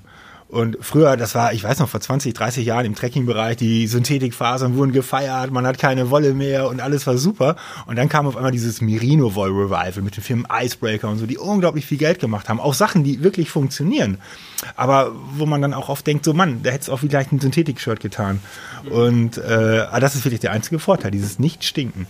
Und Ja, ich, ich muss gestehen, ich habe auch äh, Unterwäsche von, äh, von Woolpower, also auch so Merino-Wolle. Aber ich habe es gesehen, ihr habt es hier auch stehen. Ich Bin damit auch sehr zufrieden. Also so als Baselayer ist das echt ganz angenehm zu tragen. Auch wenn man schwitzt, man hat nicht das Gefühl, dass es nass ist. Das ist echt cool. Ähm, aber äh, ist es denn, also jetzt zum Beispiel bei Woolpower oder was du eben gesagt hast, Icebreaker, ähm, kann man dazu was sagen, wie die mit den Schafen da umgehen? Äh, wo das in der Herstellung da, gibt es da Probleme oder? Mm, Absolut. Das ist also jetzt nicht nur zum Beispiel bei Icebreaker, das ist insgesamt die ganze Merino-Wolle, die aus Australien und Neuseeland kommt. Eigentlich ist das große Problem, dass die Merino-Schafe Australien und Neuseeland so gezüchtet worden sind, dass die Haut mehr Oberfläche bildet, damit die Schafe im Grunde ergiebiger wurden und, und damit die mehr Wolle erzeugt haben. Massentierhaltung für Wolle. Ganz genau. so. Und das Riesenproblem war, dass dann unterm After sich Falten gebildet haben. Da natürlich auch, wo dann Fliegen ihre Madeneier reingesetzt haben. Und es war ein Riesenproblem. Ganz viele Tiere sind gestorben. Dann fingen die Farmer an in Australien und Neuseeland mit dem Mulesing, dass den Lämmern schon unterm Po eigentlich dieser ganze Fleischbereich weggekappt worden ist, ohne Narkose und so weiter. Und das wurde im Grunde dann in der Regel zugeteert. Das war die günstigste Methode dann äh, hieß es auf einmal Musing frei und, und, und das war alles auch ein ganz großer Quatsch, weil man die Tiere gar nicht so schnell zurückzüchten konnte. Und dann das zweite Problem ist eigentlich noch das größere, dass die Merino-Schafe in der Regel drei bis fünf Jahre gehalten werden. Danach ist die Wollqualität nicht mehr gut genug. Und die Australier und Neuseeländer brauchen aber nicht so viel Schafsfleisch. Und dann werden diese, die ganzen Schafe halt lebendig verfrachtet, halt in der Regel in den Orient, wo sie dann noch vor Ort geschächtet werden. Und wir hatten hier mal eine, eine Kapitänin, die viel auf dem Indischen Ozean unterwegs ist. Und sie meinte, diese riesigen Transportschiffe, es ist unglaublich. Sie sieht die, oder, oder sie riecht diese Schiffe, bevor sie sie sieht auf dem Indischen Ozean. Weil die so nach Verwesung stinken. Und da gibt es, glaube ich, mittlerweile so viele Aufnahmen. Und das ist auch wirklich dokumentiert, dass 20 Prozent der Schafe unterwegs sterben aus, aus, aus Wassermangel und sich tottreten und so weiter. Und da hat zum Beispiel Woolpower sofort reagiert. Schon vor sechs oder sieben Jahren hat Woolpower gesagt, wir machen das nicht mehr, wir nehmen keine Wolle mehr aus Australien, Neuseeland, wir nehmen die im Augenblick ausschließlich aus Argentinien und Chile, Patagonien. Und deswegen ist das auch der einzige Hersteller, den wir gerade noch haben. Und aber da würde es natürlich auch irgendwann mal kippen. Ne? Wenn jetzt alle sagen, Mann, wir wollen die Wolle daher, kriegen die auch ein Problem. Aber im Augenblick ist Woolpower das, was wir im Wollbereich immer empfehlen. Ne? Also, ähm, finde ich erstmal sehr cool, dass wir im Poddy jetzt mehrfach schon angesprochen haben, wie wichtig das Thema einfach ist. Ne? Gerade im Bereich, wenn es um funktionale ähm, Kleidung oder Gegenstände und so weiter geht, dass man auch immer darauf achtet, woher kommt eigentlich der Kram und unter welchen Bedingungen. Das mit den Schafen hätte ich nie gedacht, sag ich dir ganz ehrlich. Hätte ich überhaupt nicht dran gedacht. Also mit den, mit den Daunen hat mich eben schon ein bisschen geschockt. Da hätte man auch drauf kommen können, aber das mit den Schafen, man denkt immer, die stehen so nett in Neuseeland rum da, ne? Und freuen sich über ein tolles Leben und dann läuft da der gleiche Scheiß wie mit äh, Schweinen hier in Fechter bei uns in der Nähe oder so, keine Ahnung. Ähm, krass. Ähm, ist übrigens, ich habe ja gesagt, ich will das hier ab und zu mal äh, ähm, ansprechen, das Thema ähm, Support Your Local Dealer. Warum sind wir auch heute hier?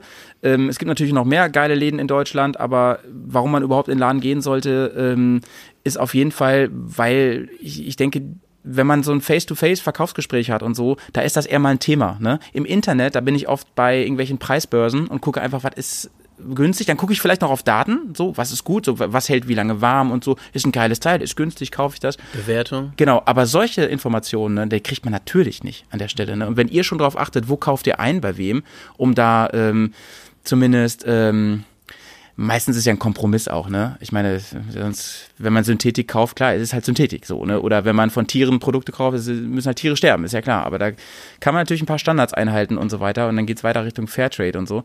Ähm, das heißt, wenn ich dich richtig verstanden habe, Dirk, wenn ihr, du würdest jetzt klar, oder ihr beiden würdet sagen, wenn ihr jetzt mitbekommt, aus sicherer Quelle, ähm, der Anbieter hat, ähm, stellt Produkte her, die sind zwar gut, aber wir können das echt nicht verantworten, dann würdet ihr auch sagen, ey, das wird hier nicht mehr verkauft im Laden. Oder gab es sowas sogar schon mal, ihr müsst jetzt keinen Namen nennen, aber Ja, absolut. Das war genau der eine Wollhersteller, wo das Geschäft in den letzten 30 Jahren oder in den letzten 15 Jahren, das Geschäft gibt es seit 30 Jahren, aber in den 15 Jahren hatten wir den Hersteller unfassbar viel Geld mitgemacht hat.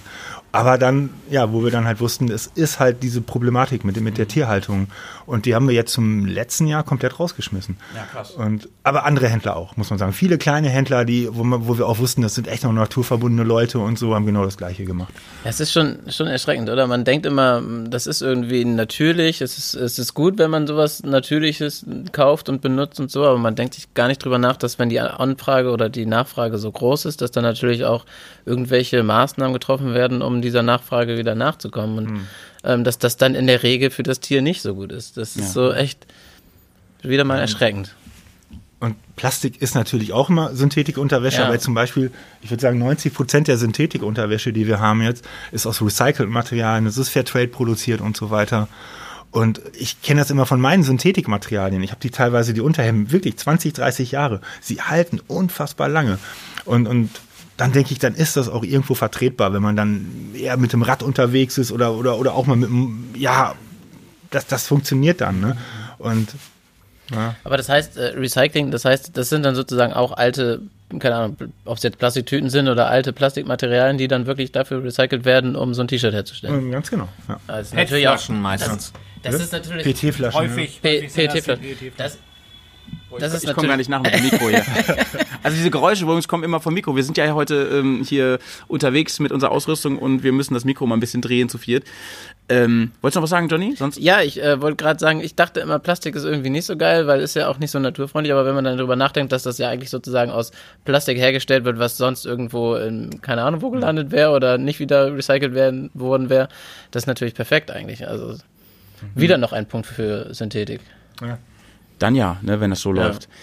Ähm, kommen wir zu meinem Lieblingsthema, wenn ich campen gehe. Äh, mein Lieblingsthema ist natürlich Kochen, weil ich finde erstmal grundsätzlich, wenn man draußen in der Natur ist, schmeckt alles einfach mal dreimal so geil wie zu Hause. Egal was. Und wenn es einfach, ähm, also ich hätte meine, erstmal meine erste etwas lustige Frage an euch wäre, was war so ziemlich das, ähm, äh, ekligste oder ähm, verrückteste Essen, was ihr jemals draußen oder, oder Outdoor oder so genossen habt? Fällt euch irgendwas ein? Weil ich kann da unendlich viele Geschichten von, von Baguette mit Ketchup erzählen und sowas. Man hat ja manchmal nicht so viel äh, zur Verfügung. Aber fällt euch spontan irgendwas ein? Also äh, ich erinnere mich, als ich das erste Mal mit sechs oder sieben Jahren mit der Schirmmütze beim Nachbarn in der Sandkiste saß, wir ein eigenes Feuer gemacht haben und dachten, wir können eine Kartoffel da drüber grillen und haben die dann roh gefressen, also annähernd roh. Und ähm, das war wirklich nicht lecker, aber irgendwie äh, im Nachhinein doch. Das war, war vielleicht der Anfang. Trotzdem eine geile Erfahrung. Ja, Ah, Ich esse zu Hause nur Weißbrot mit Erdnussbutter. Also ich bin überhaupt nicht.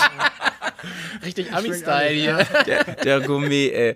ähm, Ja, aber Leute, ähm, ich kann, also es ist einfach so und ich wette, ihr nickt da jetzt auch gleich, äh, ich kann einen simplen Salat essen, keine Ahnung, es schmeckt draußen einfach alles geil. Es ist einfach so, meistens macht man ja auch Aktivitäten in der Natur und man hat die ganze Zeit frische Luft und man hat einfach Hunger auch und man will es zwischen, die- zwischen die Zähne kriegen und ähm, da schmeckt einfach auch mal äh, ein, ein, ein simples Käsebrötchen äh, auf einmal wie Mana, wie göttliches Mana. Oder ich bin die ganze Zeit in der Natur gewesen und habe immer, ähm, hatte ich auch schon, habe immer nur so ähm, hier so entweder Wasser natürlich getrunken oder so Tabletten da drin, so Vitamintabletten, Geschmackstabletten oder so. Und da kriegt man richtig geilen Orangensaft, ne? Da rast ich aus, ey. Da kannst du ja wen umbringen für auf einmal. Ne? Das ist einfach Hammer ähm, an der Stelle. Und deswegen machen wir jetzt mal kurz Thema Kochen. Ähm, ich habe inzwischen, ich bin bei uns auf Tour immer der Reisekoch. Ich habe eine Reiseküche dabei. Ähm, mit allem möglichen Kram, äh, natürlich mit, mit ein paar Gewürzen und so und äh, mit Besteck, mit ein paar ausklappbaren ähm, Küchengegenständen, Töpfen und so. Aber das Thema, bei dem sich die Geister scheiden, ist natürlich der Kocher. Ne? Ähm, übrigens, äh, Dirk hat mich eben darauf hingewiesen, als ich hier diesen Laden kam, sehr, sehr, sehr, sehr nice. Äh, das, da- äh, das Highlight des Ladens ist ihr, neu- ihr neuer Filter. Kannst du mal kurz was zum Filter nochmal sagen? Ach, der Guardian? Ja, nein, nein, Nee, nein, Der, der Kaffeefilter. der Kaffeefilter. jetzt habe ich Den Kaffee kochen. Aber wir machen mal erst Kaffee kochen, ne? Dann frage ich den Kocher selber. Äh, Kaffee kochen. Ich habe alles durch, Dirk. Ich habe alles durch. Ich habe ähm, ich habe angefangen mit diesem äh, Fertigkaffee, den man einfach nur so umrührt, ne? Und da dachte ich mir, das ist, ja, das ist ja widerlich, ne? Das will ich nicht mehr, ne? Äh, Ich bin Kaffeefan, ich will richtig Kaffee haben. Und dann habe ich äh, alles ausprobiert, so ähm, so ein Gummiteil, wo man so so einen normalen Filter reinmacht, musste mal dabei haben und so, ist scheiße irgendwie. Ich hatte so ein Drückeding, äh, ist das Bodum oder so, äh, gibt es ja auch verschiedene Marken, ne? ähm, ich glaube, es war Bodum bei mir. So ein Drückeding ist, das war ganz cool, aber ist leider kaputt gegangen und irgendwie war das Packmaß irgendwie auch dann doof, weil es war immer so, so eine richtige Thermoskanne, das braucht die nicht. Ähm, und was hatte ich nicht noch alles? Jetzt habe ich gerade einen Dauerfilter, wo ich einfach so Kaffeepulver reinmache. Ist für mich im Moment die optimale Lösung. Wie seht ihr das? also Kaffee für mich ganz genauso. Ist eigentlich mit das Schönste immer so beim, beim Tracken. Man freut sich so tierisch drauf. Man geht morgens aus dem Zelt rauskriechen und dann den Kaffee machen. Und ich hatte da auch verschiedene Systeme schon, wie du, so Perkulatoren, alles Mögliche.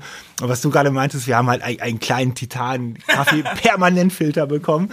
Der ist ja, das ist einfach Porno. Ein, ein, ein kleines, unten 40 Gramm, wo man dann einfach ja Kaffeepulver rein, heißes Wasser drüber.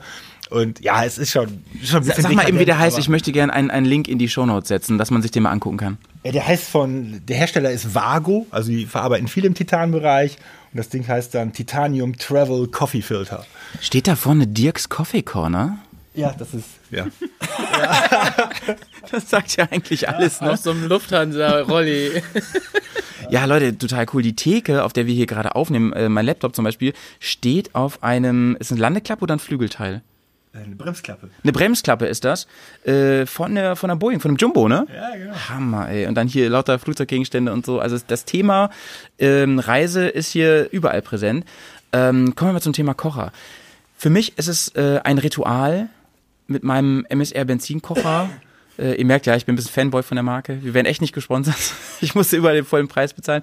Äh, ich äh, bin echt überzeugt davon. Ich habe diesen Standardkocher, ich weiß nicht, wie der heißt, Whisperlight oder so, irgendwie so, ähm, wo man so richtig pumpen muss, alles zusammenschließen muss. Dann muss man erstmal ein bisschen Sprit da durch die Düse hauen, dann benetzt das alles, dann zündet man das an, dann brennt das einige Sekunden. Dann irgendwann, also man dann, genau, dann brennt es fast runter, dann muss man im richtigen Moment aufdrehen und dann kommt die Flamme und es ist, für mich ist es wie Medit Meditation.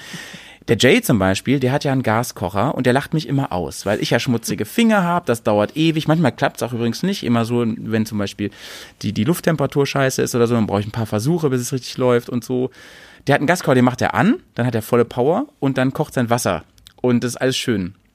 Äh, Leute, was, was ist jetzt geiler? Wer gewinnt jetzt, Jay oder ich? Äh, Es, es ist wirklich ganz genau, es kommt wirklich darauf an, wo man unterwegs ist. Ne? Also wenn ich jetzt wirklich ganz normal Skandinavien-Touren mache oder Europa-Touren, dann finde ich Gas absolut ausreichend. Das ist unproblematisch, es ist einfach zu handeln. Und aber wenn ich jetzt irgendwo äh, in Tansania oder so unterwegs bin, da weiß ich, ich werde diese Gaskartuschen definitiv nicht finden. Dann, ne, Benzin habe ich immer dabei, dann ist ein Benzinkocher natürlich die erste Wahl.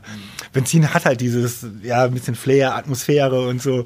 Und aber für die meisten normalen Touren, die die meisten Leute so machen, reicht im, im Grunde eigentlich immer ein Gaskocher. Es ist einfach zu handhaben und äh, mittlerweile ist auch bei den Schraubkartuschen die Gasversorgung weltweit so gut geworden, dass die Amis haben sich jetzt mittlerweile dem, dem Durchmesser angepasst von den, von den Schraubkartuschen und ich habe die mittlerweile, ach Südamerika, überall, man findet diese Schraubkartuschen überall eigentlich, ne?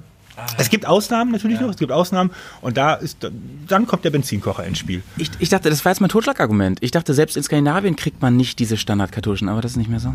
Nee, mittlerweile überall. Eigentlich selbst in den Baumärkten und sowas bekommt man die ganz normalen Schraubkartuschen. Ich mag den ja trotzdem. Ja. Ich will nochmal was anderes in den Raum werfen, weil ähm, ich habe zwar selber noch keinen eigenen Kocher, aber ähm, bin auch immer so ein bisschen am gucken und ähm, wenn ich mal mit der Familie zelten war, ähm, mein, mein Stiefvater hatte immer einen Kocher dabei, so einen Spirituskocher. Ich weiß nicht, SB oder was? Trangia. Trangia, Trangia genau, Trangia-Kocher. SB war was anderes. Ähm, und äh, was haltet ihr denn davon? Das ist ja nochmal was ganz anderes. Eher Ja. positiv, eher negativ? Ich meine, Spiritus kriegt man ja auch fast Ja, überall, also oder? das Trangia-System selber, das ist ja immer Töpfe mit Windschutz und so weiter. ja, das ist ein genau, das geniales stapelt man dann so alles ineinander und Genau, so. Ja. ein, ein geniales System. Was halt ist immer der, der, der, der Spiritus-Einsatz, der funktioniert, aber ist gemütlich, ne, wenn man viel Zeit hat. Und was, was viele Leute machen, es gibt mittlerweile genau auch von Trangia, für diesen Spiritus-Einsatz gibt es den Gaseinsatz. Und, und das ist dann ein unglaublich gutes Kochsystem. Man hat diesen perfekten Windschutz mit Gassystem und es geht ach so viel schneller als mit Spiritus. Und man hat natürlich die Chance, immer noch zu wählen, Spiritus oder Gas. Ne? Also das heißt, bei, bei Spiritus hat man das Problem, dass die äh, Hitze nicht so ähm, schnell kommt oder was, deswegen braucht man mehr Zeit. Genau. Und ähm, diese Gassystem, was du meinst, das ist dann sozusagen eine Gaskartusche und dann ist so ein Schlauch und statt diesem Spiritus-Einsatz hat man dann so einen Gaseinsatz. Genau, da kommt der Gaseinsatz rein und ja, der hat dann teilweise, also das Ding wird von Primus gefertigt, 3000 Watt und es geht unfassbar schnell dann einfach alles. Ne? und, ja.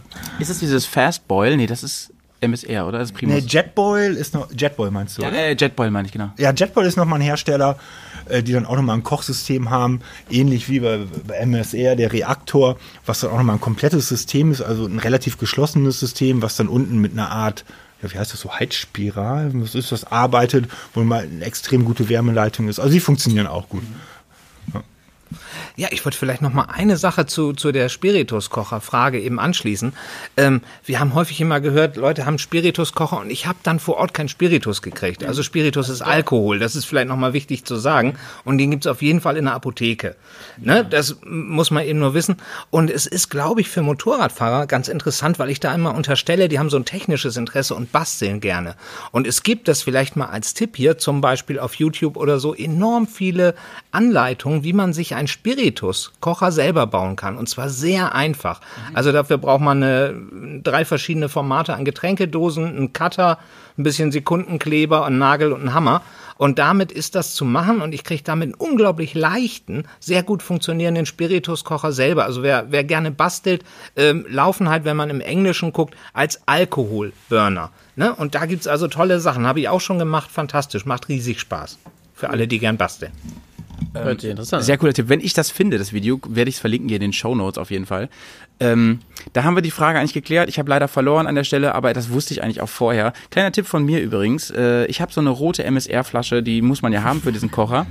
Ähm, und da, die fülle ich natürlich zu Hause auf. Ne? Und meistens reicht die recht lange. Meistens sogar die ganze Tour.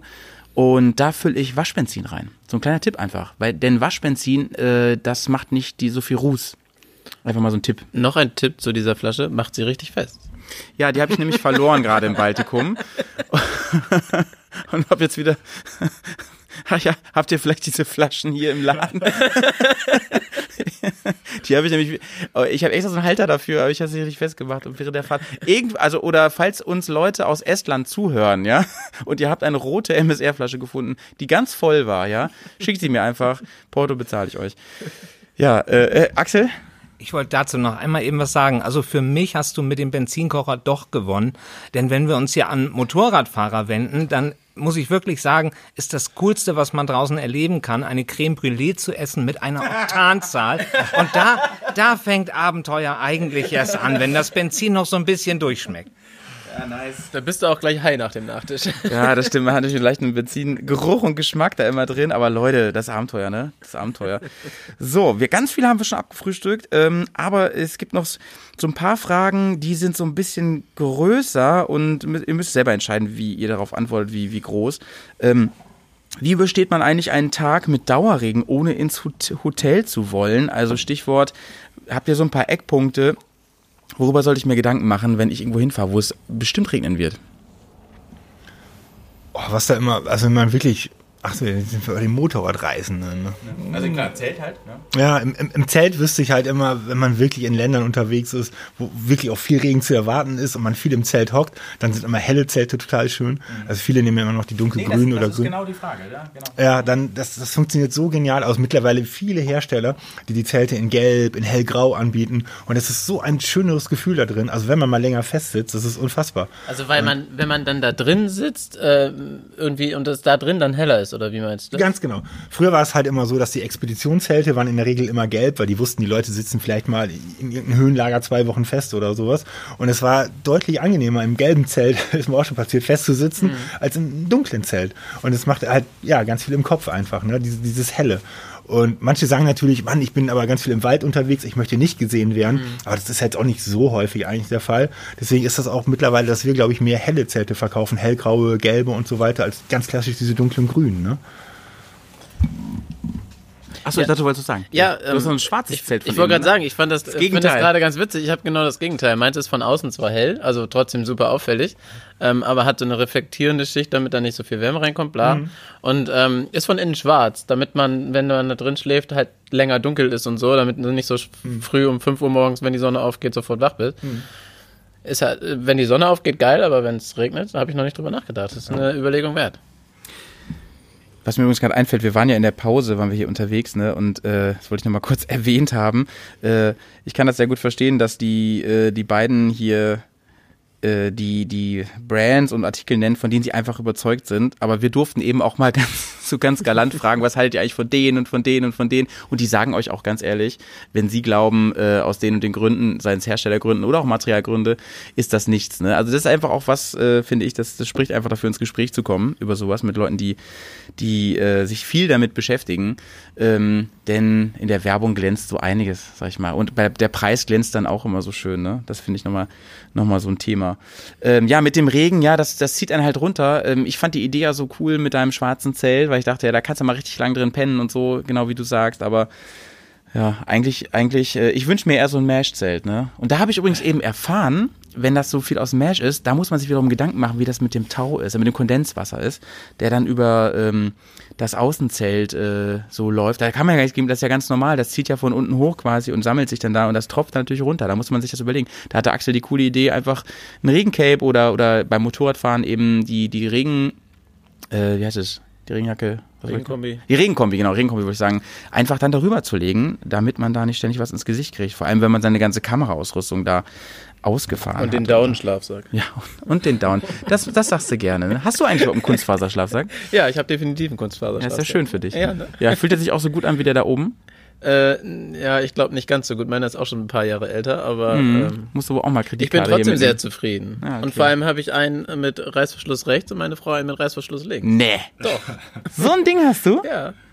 Nice. Ein Partnerschlafsack. Ja, es sind zwei unterschiedliche Schlafsäcke, aber die Reißverschlüsse passen zusammen. Ich habe mir mal mit meinem Freund Basti, als wir zum Nordkap fahren wollten, haben wir uns hier diese äh, Schlafsäcke bestellt.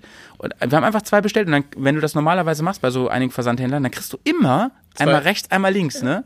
Haben wir also auch schön Pärchenschlafsäcke. Haben wir aber noch nie genutzt. Sag ich ganz ehrlich, haben wir noch nicht ausprobiert. Ist aber Also, auf jeden Fall eine nice ich, kann, Option. ich kann sagen, wenn man, wenn man mit Partner unterwegs ist, ist das total schön.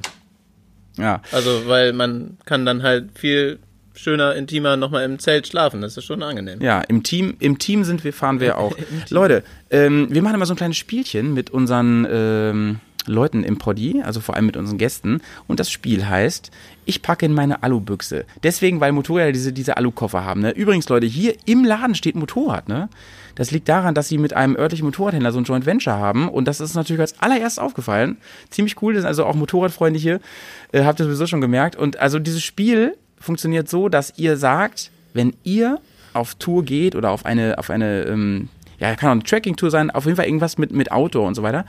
Was ist der Gegenstand, den ihr auf jeden Fall mitnimmt? Vor allen anderen. Was ist so Prio 1 bei euch? Fällt euch das spontan ein, Dirk? Kaffee. Geil, das hat noch keiner gesagt. Hammer. Ey, dass ich das nicht gesagt habe, ne? Hammer. Kaffee. Und du, Axel?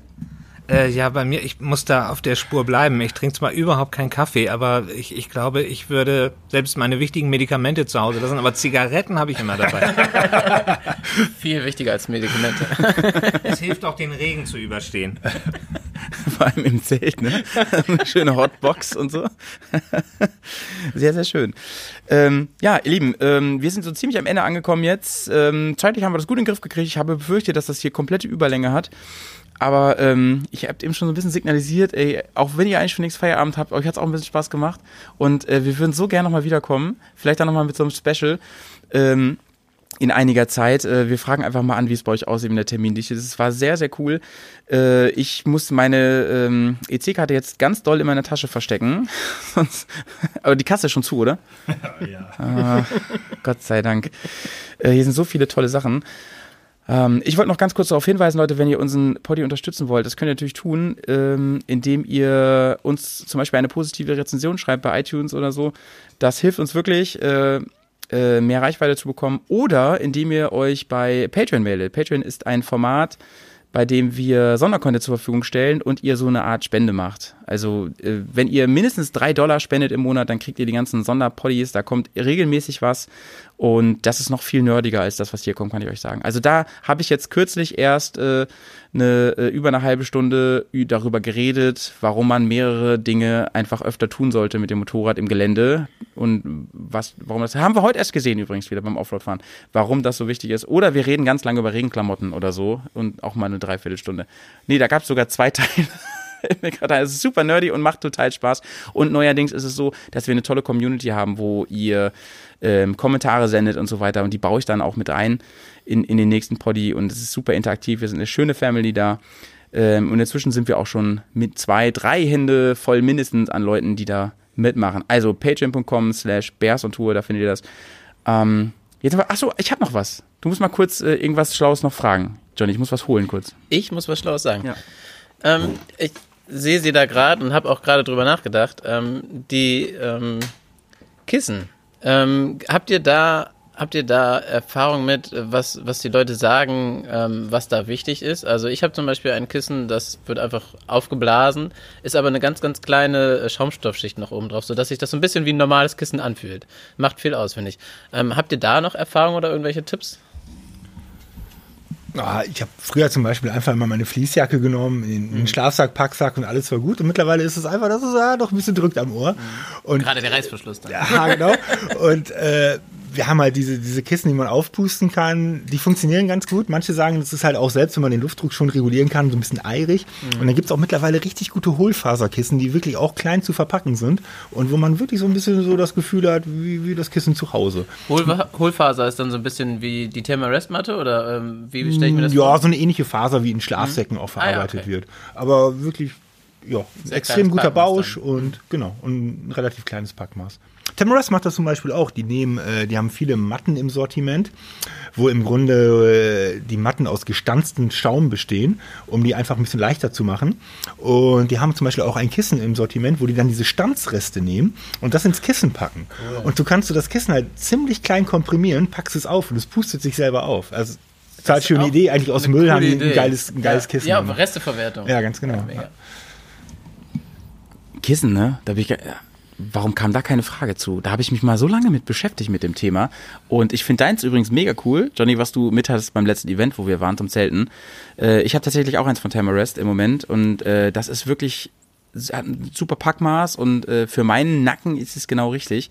Aber ja, man, ne, man möchte ja dann trotzdem irgendwann was Neues probieren. ist nachhaltig und so, ne? Nicht.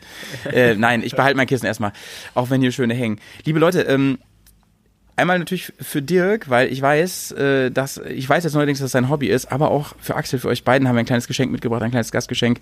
Und ich übergebe euch das jetzt mal eben.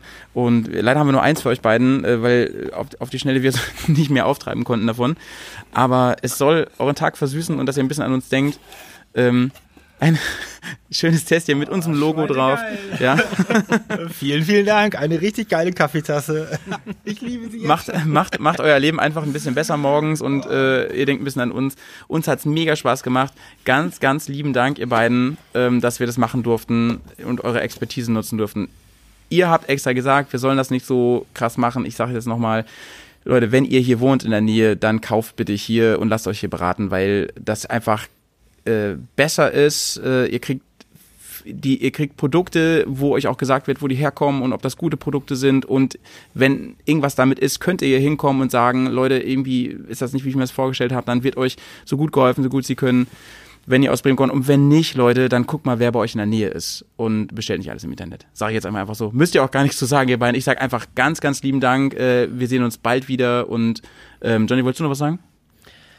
Ja, ich wollte eigentlich auch nur noch sagen, zwei sehr, sehr sympathische und echt sehr ehrliche äh, Verkäufer. Das finde ich immer sehr sympathisch, ähm, weil man hat oft in Läden auch so das Gefühl, die Leute wollen nur verkaufen und das Gefühl habe ich hier überhaupt nicht und das finde ich ist sehr, sehr viel wert. Die beiden haben übrigens gesagt, äh, bei meiner ersten, nach meiner ersten E-Mail, wir haben jetzt übrigens mal gegoogelt, was Podcast heißt, damit wir wissen, was das hier eigentlich wird. Äh, Axel hat vorher nochmal gefragt, muss ich irgendwas Besonderes anziehen? Nein. Außer für das Foto, was wir noch kurz machen müssen jetzt, ne? Ähm, habt ihr noch irgendeinen Gruß oder ein Wort oder so? Ja, also ich möchte mich auch einmal bedanken. Mir hat's riesig Spaß gemacht. Ich möchte mich auch bedanken für eure Toleranz. Denn was die Hörer nicht wissen, ich bin der Einzige, der hier kein Motorrad hat. Mein größtes äh, Zweirad, genau, ist eine Vespa 125 PX. Ähm, das ist das Grö- Ich bin froh, dass ich trotzdem hier dabei sein durfte. Danke.